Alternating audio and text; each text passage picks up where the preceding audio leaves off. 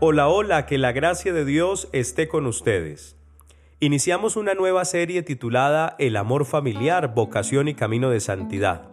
En esta serie, a la luz de cinco episodios, vamos a reconocer cómo el matrimonio y la familia está llamado precisamente a revalorar esa vocación, a revalorar ese fin que tiene la santidad, una realidad que no es lejana, sino una realidad cercana que asegura la felicidad de los que conforman un verdadero matrimonio y una verdadera familia. Por eso los invito a todos ustedes, niños, jóvenes, adultos, esposos, esposas, matrimonios y familias, a que nos aventuremos en esta hermosa experiencia.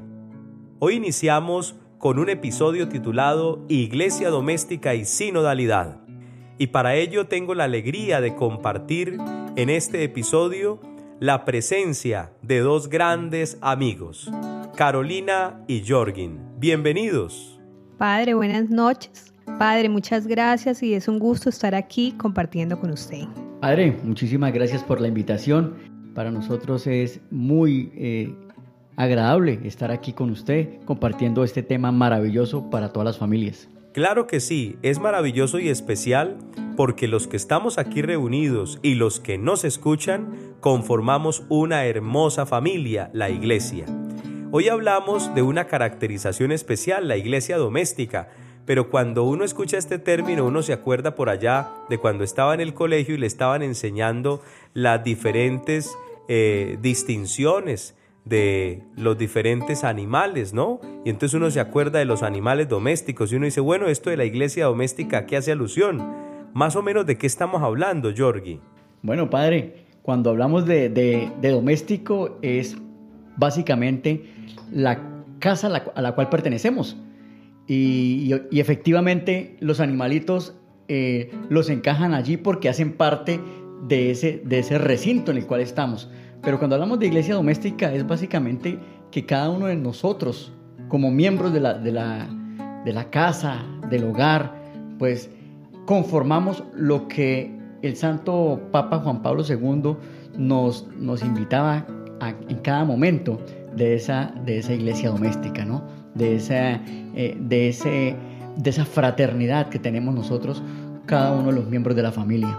Así es, y precisamente hay una canción con la cual nosotros hemos tenido un acercamiento. Lo digo desde mi experiencia, porque desde que era muy chiquito recuerdo mucho a una religiosa que cogía su guitarra y comenzaba a decir, yo soy la iglesia, tú eres la iglesia, somos la iglesia del Señor, hermano ven ayúdame, hermano ven ayúdame a edificar la iglesia del Señor. Esa iglesia doméstica es precisamente ese pequeño núcleo de personas que de una u otra manera hemos recibido un sacramento especialísimo, el sacramento del bautismo y en ese sacramento nos conformamos en una familia santificada por Dios. Esa iglesia doméstica de ustedes, ¿cuántos miembros tiene, Carolina? Bueno, padre, nosotros tenemos una iglesia doméstica de cuatro miembros. Jorgin, Juan Sebastián, Nicole y aquí la presente Carolina.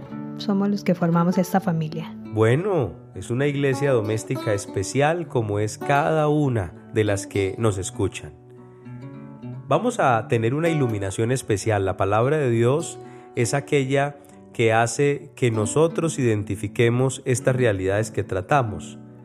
El Evangelio de San Lucas en el capítulo 2 versos del 41 al 52 hace alusión precisamente a este tema. Compartámoslo, Jorgi. Padres, hoy estoy cegatón. Si quiere Carolina nos puede colaborar con la lectura. bueno, entonces hoy, hoy son los ojos de mi esposo. Entonces, Em, el Santo Evangelio según San Lucas. Los padres de Jesús iban todos los años a Jerusalén para la fiesta de la Pascua. Cuando Jesús cumplió los doce años, subió también con ellos a la fiesta, pues así había de ser. Al terminar los días de la fiesta regresaron, pero el niño Jesús se quedó en Jerusalén sin que sus padres lo supieran. Seguros de que estaba con la caravana de vuelta, caminaron todo un día. Después se pusieron a buscarlo entre sus parientes y conocidos. Como no lo encontraron, volvieron a Jerusalén a su búsqueda. Al tercer día lo hallaron en el templo sentado en medio de los maestros de la ley, escuchándolos y haciéndoles preguntas. Todos los que le oían quedaban asombrados de su inteligencia y de sus respuestas. Sus padres se emocionaron mucho al verlo. Su madre le decía, Hijo, ¿por qué nos has hecho esto? Tu padre y yo hemos estado muy angustiados mientras te buscábamos. Él les contestó, ¿y por qué me buscaban? ¿No saben que yo debo estar donde mi padre? Pero ellos no comprendieron esta respuesta. Jesús entonces regresó con ellos, llegando a Nazaret. Posteriormente siguió obedeciéndoles. Su madre, por su parte, guardaba todas esas cosas en su corazón. Mientras tanto, Jesús crecía en sabiduría, en edad y en gracia ante Dios y ante los hombres. Palabra de Dios. Te alabamos, Señor. Bueno, la palabra de Dios es viva y también es eficaz. Y estamos hablando de iglesia doméstica y sinodalidad. Vemos una iglesia doméstica, Jesús, José y María. Pero se preguntarán, sinodalidad, ¿y eso qué es? Pues sinodalidad significa aprender a caminar juntos. ¿Hacia dónde iban Jesús, José y María? Hacia el templo, ¿cierto? Hacia el templo de Jerusalén iban caminando juntos. O sea, en un matrimonio y una familia es necesario ser coequiperos, ser compañeros de camino, o como diría por allá un expresidente que ya descansa en la paz del Señor, mi camarada, los camaradas de de un presidente de la República de Venezuela, ¿cierto? Bueno, entonces caminar juntos significa sinodalidad. Esta palabra de Dios nos ha iluminado, pero nos surge una pregunta. ¿Cómo aprendemos a ser iglesia doméstica en sinodalidad? ¿Cómo podemos aprender a hacerlo? ¿Qué tenemos que hacer para poder vivir esa experiencia de iglesia doméstica y sinodalidad? Padre, yo creería que para para vivir la sinodalidad, pues primero hay que caminar juntos. Eh, saber que cada uno aporta, que cada uno tiene cosas interesantes eh, para los demás miembros de la familia y juntos en una misión que, tengan, ¿sí? Esa misión de ser felices, esa, misión de, ayudarse, esa misión de, de estar pendientes los unos con los otros. Yo creería que eh, en la familia podemos eh, caminar en sinodalidad de esa forma, siendo, siendo conscientes y consecuentes con todo lo que hacemos y que va a redundar en beneficio de todos los miembros de la familia. Claro que sí, hay tres palabras fundamentales. Comunión, participación y misión, ¿no? Comunión, participación y misión. La comunión, ¿qué significa?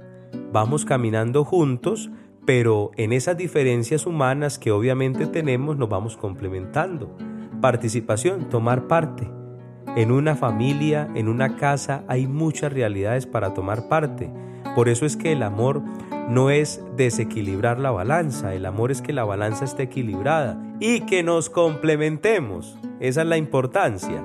Y bueno, la misión, cada uno desempeñe sus tareas, que cada uno saque adelante su proyecto y que su proyecto de una u otra manera beneficie su vida personal, pero también su vida matrimonial y su vida familiar. Bueno, Carito, hay unas realidades especiales a manera de consejo que nosotros pudiéramos tener en cuenta en este tema de la iglesia doméstica y la sinodalidad. ¿Qué consejos pudiéramos nosotros pensar, tener para sacar adelante este proyecto? Bueno, padre, yo pienso que primero reconocer las virtudes que tiene cada miembro de la familia.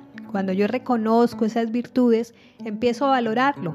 Entonces, a, a nuestra manera, nosotras como las mamás que a veces somos más cantaletosas, nosotras visualizamos, nosotros vamos un antes que cualquiera. Entonces, es, es, empezar a entendernos que, que cuando yo le digo, mi amor, mire, si usted hiciera caso, si usted hiciera caso, ¿cuántos problemas evitaría? Entonces es eso, ¿no? Con los hijos es igual.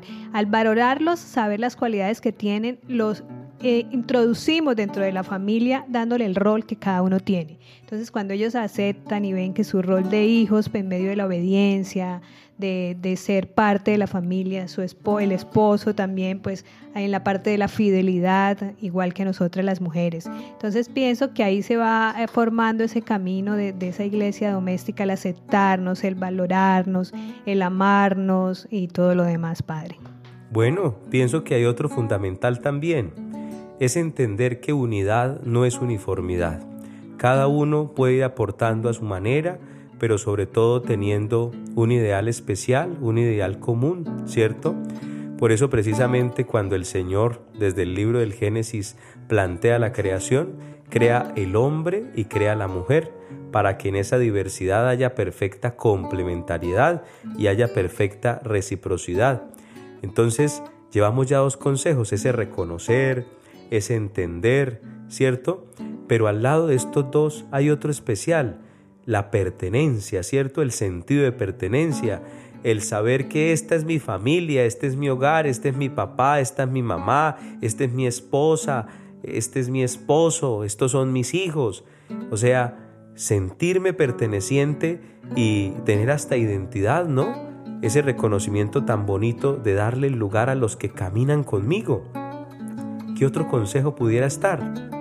Padre, yo creo que eh, muy, muy eh, en la sintonía de, lo que acaba de, decir, eh, es aprender a trabajar en equipo. Todos somos un equipo y así como la selección Colombia, está el arquero, está el, defensa, está el delantero, cada uno cumple una función en, el partido, igual en el partido de la vida, en el partido de nuestra familia, cada uno desarrolla un rol. Y ese trabajo en equipo va, va a hacer ganar el partido. Bueno, claro que sí. Pero padre, uno más importante todavía y es el dar el lugar a Dios, ¿no? Yo pienso que las familias que no vamos de la mano de Dios es complicado es complicado como surgir, como cumplir objetivos, como, como equipo salir adelante. Entonces cuando, y sobre todo ya cuando uno tiene hijos más grandes, ¿no, padre? Es más complicadito ahí, pero igual, si uno los lleva en el camino desde pequeños, mal que bien, ellos siempre se devuelven y, mami, rece por mí, ¿no? Entonces le dan el lugar a Dios. Que a un universitario, sí, mami, prenda la velita para que me vaya bien en el examen. Entonces pienso que ese lugar se lo vamos a ellos también sembrando desde muy pequeños, ¿no? Yo siempre he dicho que si se le da el lugar al mejor que es Dios, pues obviamente se recibe lo mejor. Se me viene a la memoria un pensamiento bonito que nos puede ayudar a entender este tema y es viviendo en iglesia doméstica en sinodalidad, nos mantenemos alegres y en unidad. Viviendo en iglesia doméstica y en sinodalidad, nos mantenemos alegres y en unidad. Bueno, queridas familias, queridos oyentes que nos han escuchado, nos han permitido llegar a sus corazones, a sus mentes. Los invitamos a seguir en sintonía con cada uno de nosotros y desde aquí les deseamos a todos ustedes que Jesús, José y María bendigan y conserven el matrimonio y la familia cada día. Hasta pronto, que la gracia de Dios esté con ustedes. Este es un podcast semanal y podrás encontrarnos en casi todas las plataformas de podcast e incluso en Facebook, así que no te pierdas ninguno de nuestros episodios.